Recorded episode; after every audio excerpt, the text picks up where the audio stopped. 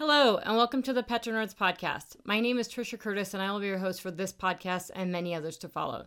Today, we're going to talk about fourth quarter earnings. We'll do a very quick wrap up, and then we're going to dive into one one of my favorite basins and plays, the Powder River Basin in Wyoming. Okay, so if we look at what sort of happened in the fourth quarter, it wasn't a bloodbath. Some of the big themes, though, were share buybacks, um, especially if you if you look at Anadarko, um, the continuation for several operators on um, share buybacks and initiating share buy- buybacks. Devon, which we'll talk about shortly with regards to the Powder River Basin, they actually um, opened up their call um, at the end of February and said they weren't doing a share buyback, but that if they did, their stock would be pumped up.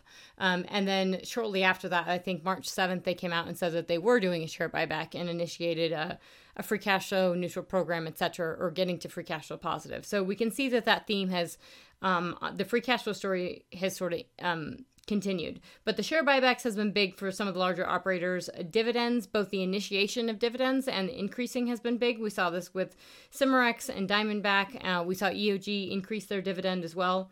And then when we we saw the growth, we did see some pretty big fourth quarter gains in production growth. Now, from the operators that we're covering through Hedgeware, the 41 operators, we saw some pretty substantial gains. So, from about 3.2, just over 3.2 million barrels per day for these 41 operators that we cover, that's what they were producing in the third quarter for oil.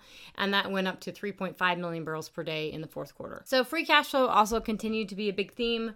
Uh, we saw several several companies that were reducing debt with free cash flow um, and divestitures. Continental was one of them. Devon's another. Whiting, um, RSPP I think is one as well. And as you know, RSPP was just recently purchased by Con- Concho uh, Resources for a, a pretty sizable um, and hefty price. So free cash flow was still a big deal. We saw a, a, lot of operators talk about becoming free cash flow neutral and free cash flow positive. Most of the ones that said they were going to be free cash flow neutral um, in the third quarter reiterated that again in the fourth quarter and really stuck with that timeline. We saw some companies um, really do sort of Noble talked about their sort of three year timeline trajectory and um, a lot of companies differentiated which assets were cash flow positive now and which ones weren't, and which ones they would be pushing for growth, etc.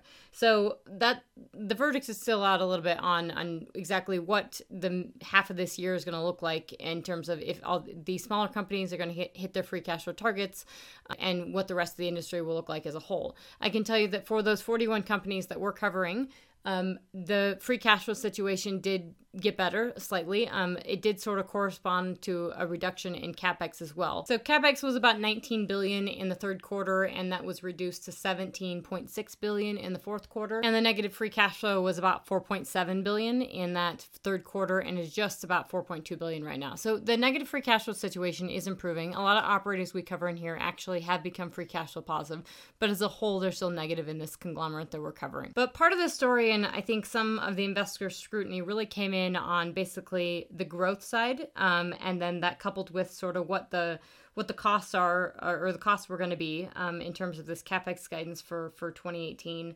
um, and that came into what we are talking we started hearing a lot about inflation costs, um, which got people a little bit worried. But if we back up for a second and just talk about growth, I thought the fourth quarter gains were pretty impressive. So we, I just told you what they were on our, our figures, and so we had really strong production growth.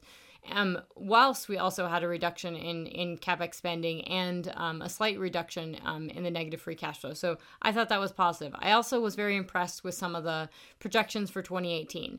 Um, now I think the street for was a little bit disappointed with some of those projections, mainly because of the the spend that was correlated with it, and that a lot of operators, um, including EOG, talked about how a, a, good chunk of that spending um, and that increase in their their spending projections was due to pretty rough inflation that their headwinds that they're going to see over the course of 2018 and the fact that EOG stock was hit by that was a pretty big deal of that every every company was basically seeing um, inflationary pressures and obviously including EOG now that being said, a lot of these operators, almost every operator in the Permian Basin that I listened to their earnings call, talked about sourcing local sand. So if they haven't started sourcing local sand, they are now. That doesn't mean they're they're um, fracking all their wells with local sand, but it means that most of them have started it, and it's it's something that they wanted to tell the street um, that's helping them reduce costs because they're getting the sand locally. Now remember that this um, the sand is largely 100 mesh. So the in basin sand in the Permian Basin is essentially most of these mines, based upon their geology, are like 80% 100 mesh and about 20% 40 70. Either way you spin that, those are both really fine grains of sand. So if you're an operator, if these operators in the Permian Basin have not been using fine grain sand like 100 mesh before, they will be using it now. So um, if you're on the fence or, or have con, you know concerns about what 100 mesh does well performance performance, if it's good or if it's bad, uh, look to the next couple quarters in the Permian Basin because a lot of these operators will be using 100 mesh with if they haven't before. And then some analysts did seem a little bit concerned about the um, the growth projections for 2018. As I mentioned, I thought they were pretty significant. I thought a lot of these operators were were giving some pretty high numbers. Now we'll see if they can hit that whilst maintaining this um, you know this pressure on you know reining in uh, spending and trying to get free cash flow neutral and free cash flow positive. So I think that's very important to watch. I think you really need to focus on you know the execution of these operators. Um, look at their management teams look at how they're drilling these wells look at how they're completing these wells look at the actual performance and decline curves of these wells in a given quarter um, and see what these operators are actually delivering. I think the you want to look for strong companies that um, even if they're not free cash flow positive if they have if they're telling you they're going to get going to get there and they have a sound story i think you need to give them the benefit of the doubt right now. Okay one of the other things that happened a lot, if you listen to a lot of calls, um, both within operators on the Eagle Ford and particularly in the Permian Basin, there was a lot of talk about downspacing.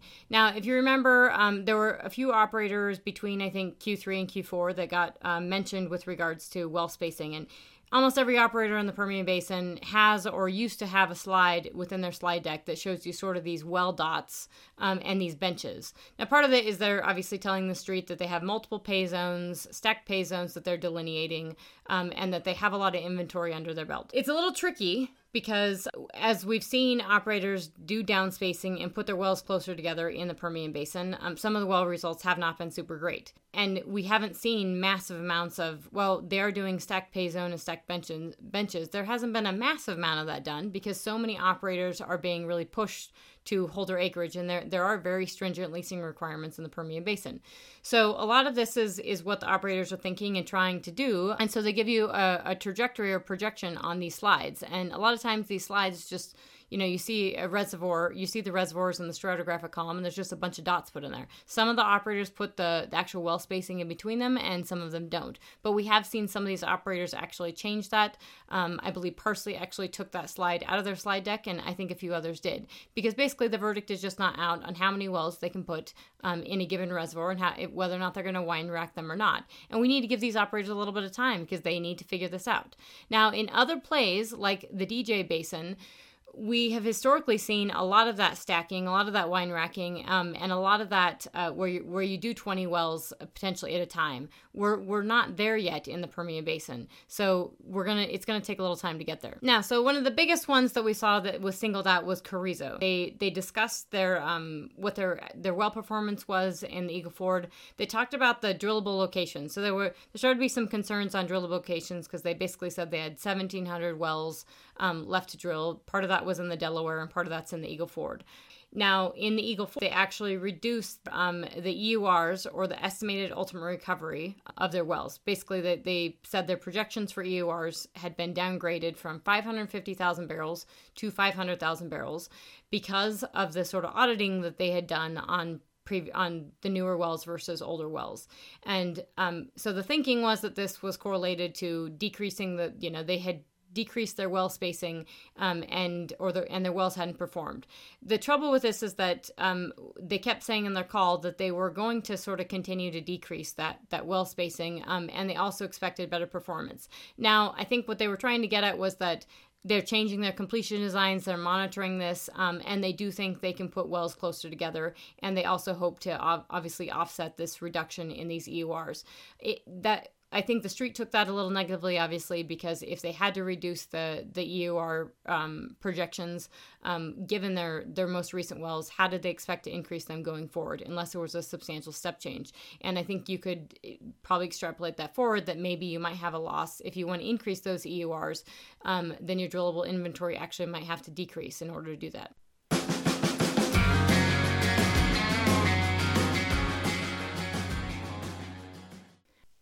Okay, so there's a lot to watch coming into the first quarter of 2018, and we will be keeping an eye on that. But now we're going to move into one of my favorite oil plays, the Powder River Basin in Wyoming. This is very near and dear to my heart because I uh, I was raised um, on the border of Wyoming, Colorado, outside of Baggs, Wyoming. We had a ranch, and I was born in, in Cheyenne, Wyoming.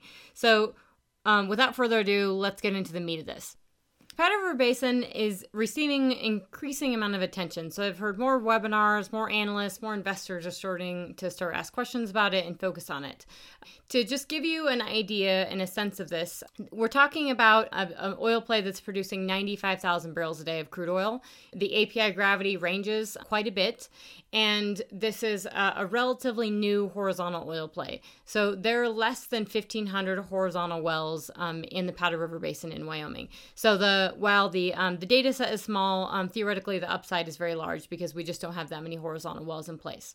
And we're only looking when we're talking about operators, and maybe the reason why if you haven't heard about it, I don't don't know a whole lot about it. It's probably because you only have a handful of some a few big publicly traded companies, and then you have a bunch of smaller private companies that are that are in play here. EOG has a very large acreage position in the Powder River Basin, as I've mentioned in previous podcasts. When they purchased Yates Petroleum, largely obviously for their position in the northern Delaware Basin in southern New Mexico, they got a ton of acreage um, in the Powder River Basin along with that with Yates. So EOG has a very sizable position. They are doing quite a bit with that, which I'll get into shortly. Devon is another operator that has a very sizable position. We're talking um, around 400,000 acres that they have in the Powder River Basin. And Chesapeake also has, in sort of the southern portion of the play, they have a very sizable several hundred um, thousand acres as well. So all these operators have very large positions, but we have private companies like Anschutz, like Ballard, like Peak Powder. We have a lot of private equity money and interest that's funneled into the play in the past couple of years. Um, heard of SM sold off their um, their acreage recently. They just sold that to a private equity backed Northwoods, who is backed by Apollo. Uh, that is uh, one of the one of the big ones. Um, SM was also, if you remember, was uh, teamed up with Schlumberger with a lot of those wells before, and they just recently sold that. So Northwoods will be going to town on the acreage probably pretty soon. Hellas sold their acreage to Impact, um, which is another small firm that's backed by Quantum. They're based here in Denver. So you get the drift. There's a lot of private equity money into this play. Okay, so the question is why? Why do we have so much private equity money coming in? Um, and why don't we see other players? And why haven't we seen some bigger moves and some bigger plays? So, firstly, I think it has a lot to do with the fact that the Permian is way too expensive. Um, it's very hard for companies to enter, and the enticement and attractiveness of the Permian Basin is obviously stacked pay zone. So, what the powder recently has to offer is that um, more and more of the stacked pay is being delineated. So, theoretically, there's like 5,000 feet. Um, of stacked pay with multiple formations.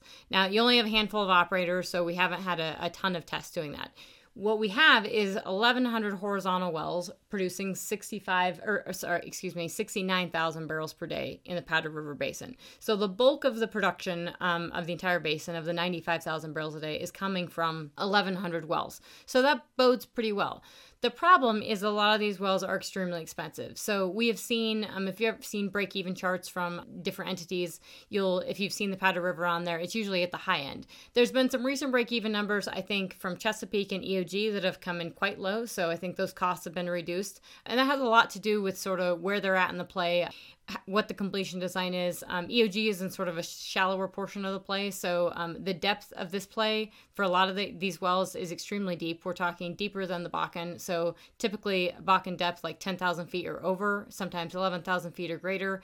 If you're doing obviously a long lateral, you're looking at you know 2,000 or you're looking at two miles long. So the the expenses can really add up. And then uh, we have higher temperatures sometimes and higher pressures.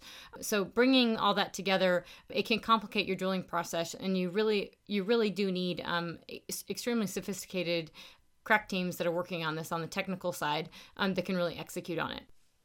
Okay, so if you remember some of the stuff I've done before, and the reason I get excited about some of these plays is because I like to look at the decline curves and I like to look and see what the operators are doing and if they are changing the completions in a meaningful way that's improving the well results. And the one thing you can see, even if you're um, just for, for a rough decline curve in the Powder River Basin, is that it has increased in performance dramatically. Very similar to um, in this last year to the Bakken and actually the Eagle Ford. So if we look at the decline curve for the Powder River Basin, we can see pretty substantial increases in the, the past couple years. 2016 was extremely poor for the Powder River Basin basically everybody pulled out of the basin the, the rig count dropped to nothing. But 2017 was really big. So our average well performance is average wells are IPing at 638 barrels per day. That's about a 100 barrel a day increase over the over the year prior. And actually the whole curve is up obviously as well.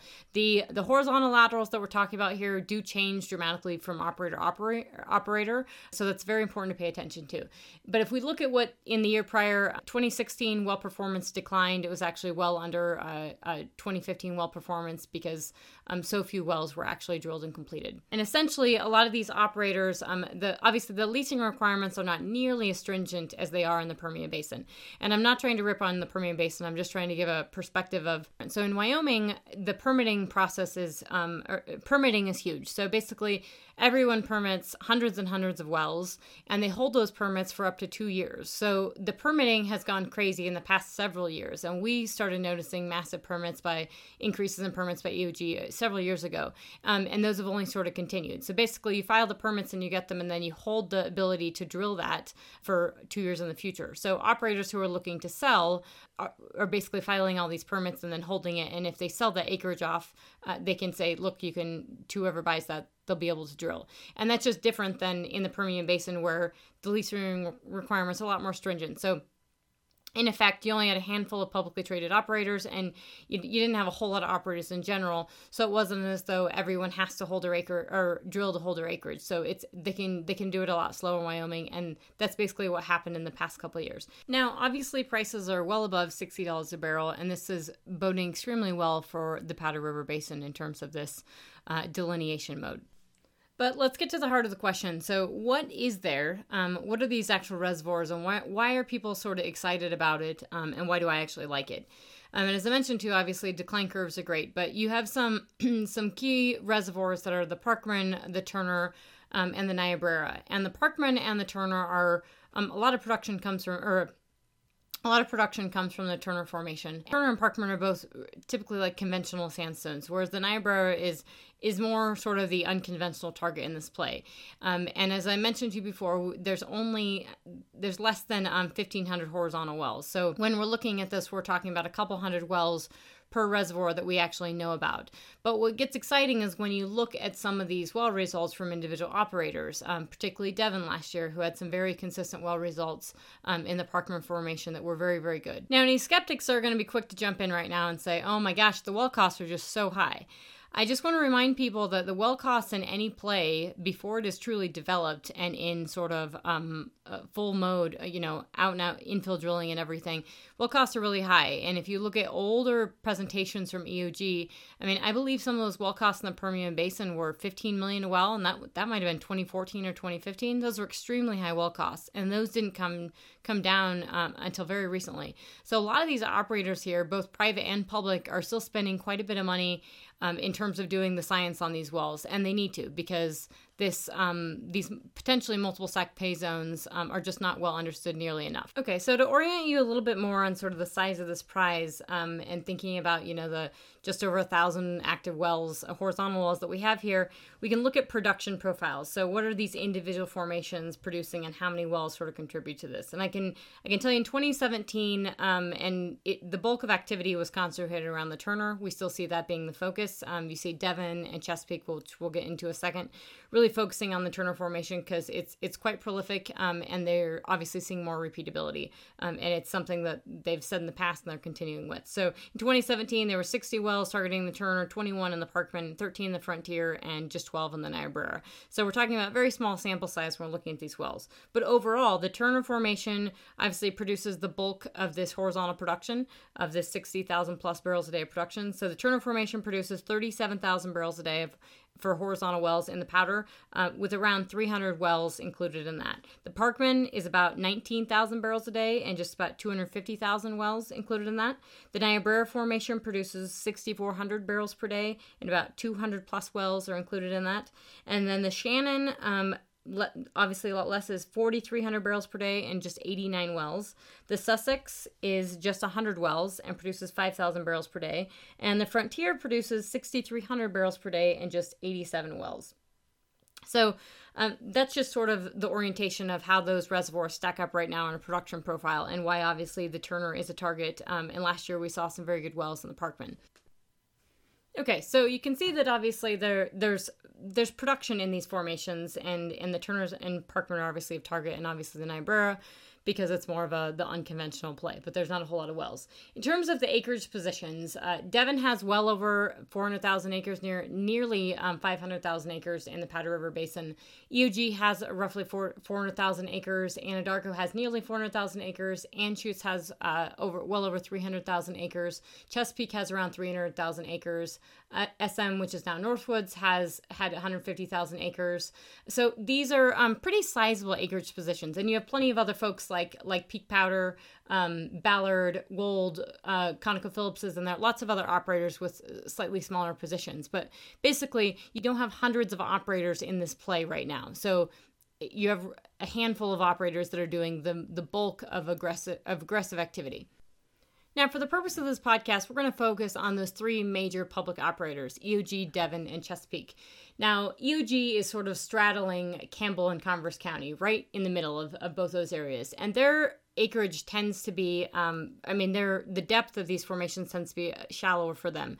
So that helps reduce some of their well costs. Now, the fact that EOG is even in the powder is not so much a portion of the obviously we talked about how they got the acreage through the Yates position, but how they actually discuss it. Now, in their in their presentations, they talk about their premium locations, and they list the powder for um, having 120 premium locations, 400,000 net acres.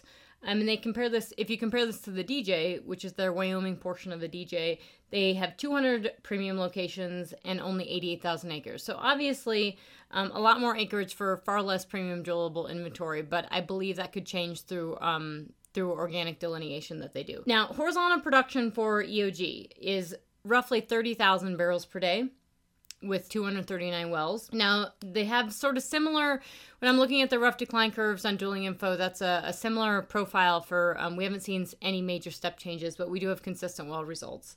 Um, they, in 2017, they had 33 wells in the Turner, five in the Parkman, two in the Niobrara, um, and three in the Frontier. And if we look at how they talk about this play, and I think that's important, is that they specifically, in, it's within their investor presentations. Um, they are one of the premier shale operators in the U.S., um, and they talk about it within their in their confer- their recent conference call. So they said the Powder River Basin has become a core asset for EOG. We amassed 400,000 acres following the merger with Yates in late 2016, and we are consistently drilling low cost, moderate decline wells that compete with the best in the company. Last year, we stepped up activity, completing 39 net wells, nine more than our initial plan. Completed well costs for an 8,000 foot lateral dropped 10%, helping drive returns in the Powder River Basin that are highly competitive with returns from our largest premium asset, the Eagle Ford and Delaware Basin. So they expect to do 45 net wells in 2018, targeting a well cost of 4.5 million. That is um, that's extremely low for the well cost that we've seen in this basin since we know that some folks are well above 10 million. So that's that'd be very impressive if they can do that on a consistent basis. They also talk about blocking up acreage testing spacing and mapping uh, the basin's mild deep column of pay to delineate acreage that is perspective for various targets. So they continue to see significant premium inventory potential in the powder river basin as i mentioned. And i really think you have to think about if they didn't sell this in the downturn i don't think they're going to. I think they might core up and they have a they have a massive massive acreage position. So I think you could see them potentially sell some off. But I don't think the premium stuff, at least for now, is going anywhere. Okay, now if we switch gears and we look at Devon, Devon is producing 19,000 barrels a day. Um, this is horizontal production again roughly 214 wells. In 2017, they really targeted the Parkman with seven wells and the Teapot in five. Okay, so Devon Now, what did Devon say within their earnings call? I think they're in a much more unique position than EOG. They definitely don't talk about this as a core asset um, and specifically mention the word coy with regards to talking about this. So if you look at their investor slide deck, it's it's in the appendix that they talk about the Rockies, and I don't necessarily think that means too much because uh, their investor deck is a little bit unique right now. But they have a slide on the Rockies as an emerging they call it an emerging oil growth asset. And they have some some great obviously as I told you they have some really killer Parkman wells that came online last year that are very very impressive.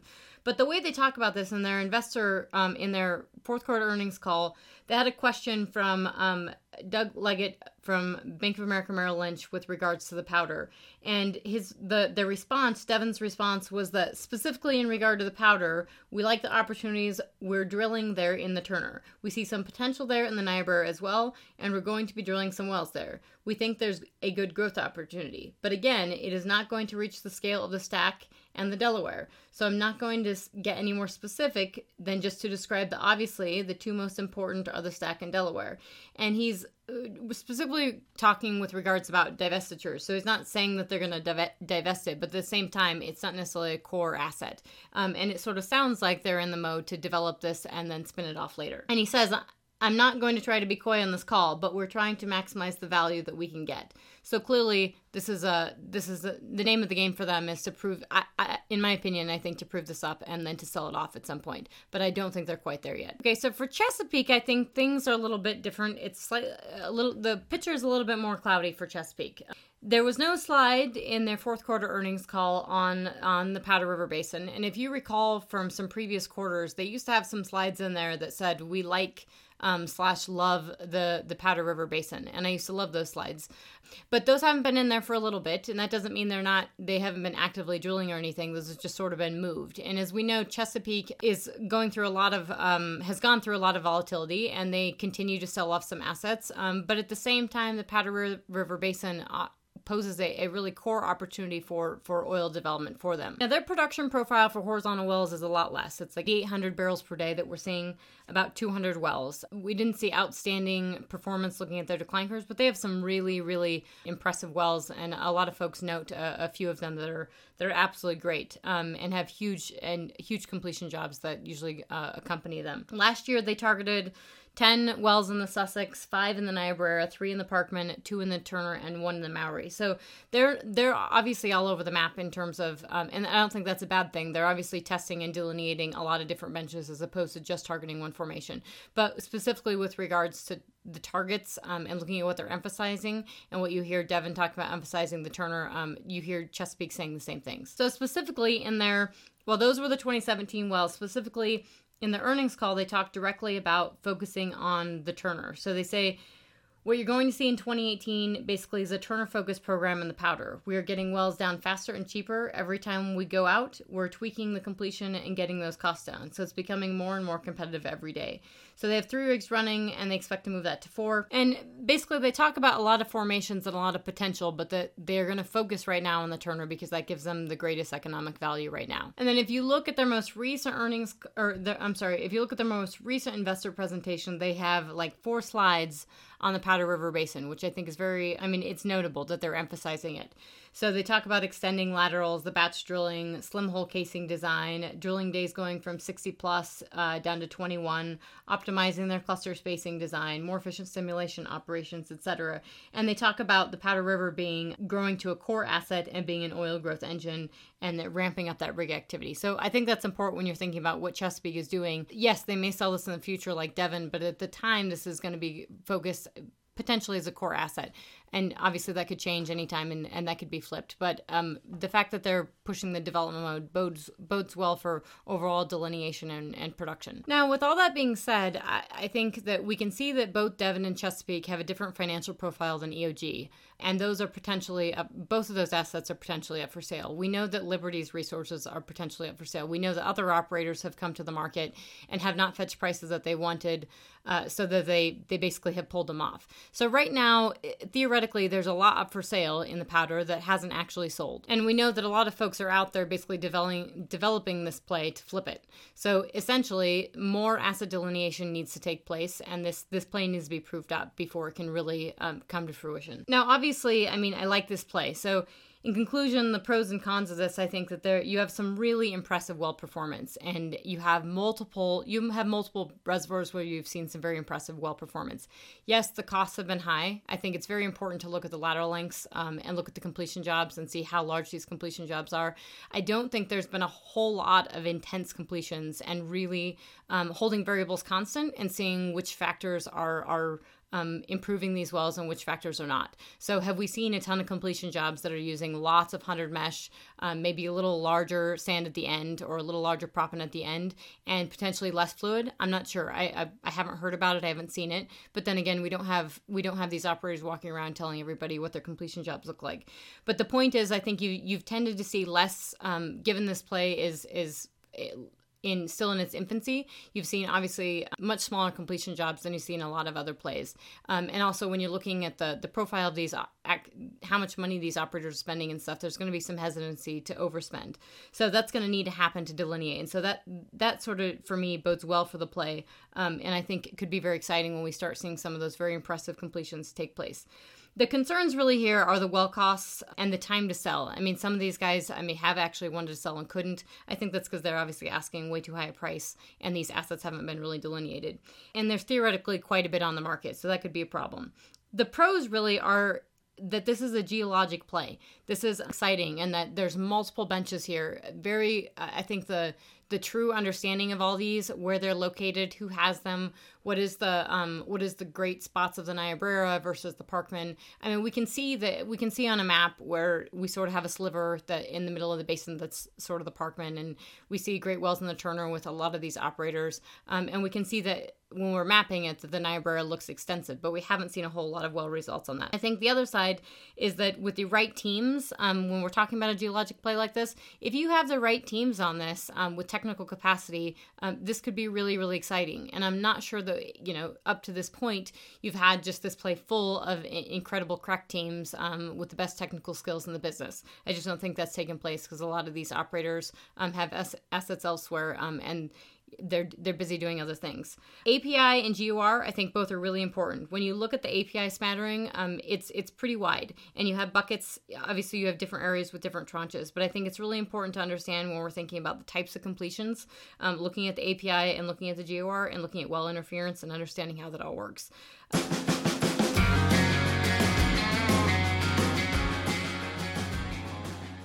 So that's my take on the Powder River Basin. Obviously, I sort of have a crush on it, a little bit like Chesapeake's old slides with the um, I crossing out the like and putting the heart in. I do love the Powder River Basin. I do think there's a lot of upside, and I look forward to continuing to talk about it on these podcasts um, and with my clients and with with you all that are listening. So thank you so much for listening today. Have a wonderful day, and I'll speak with you all soon.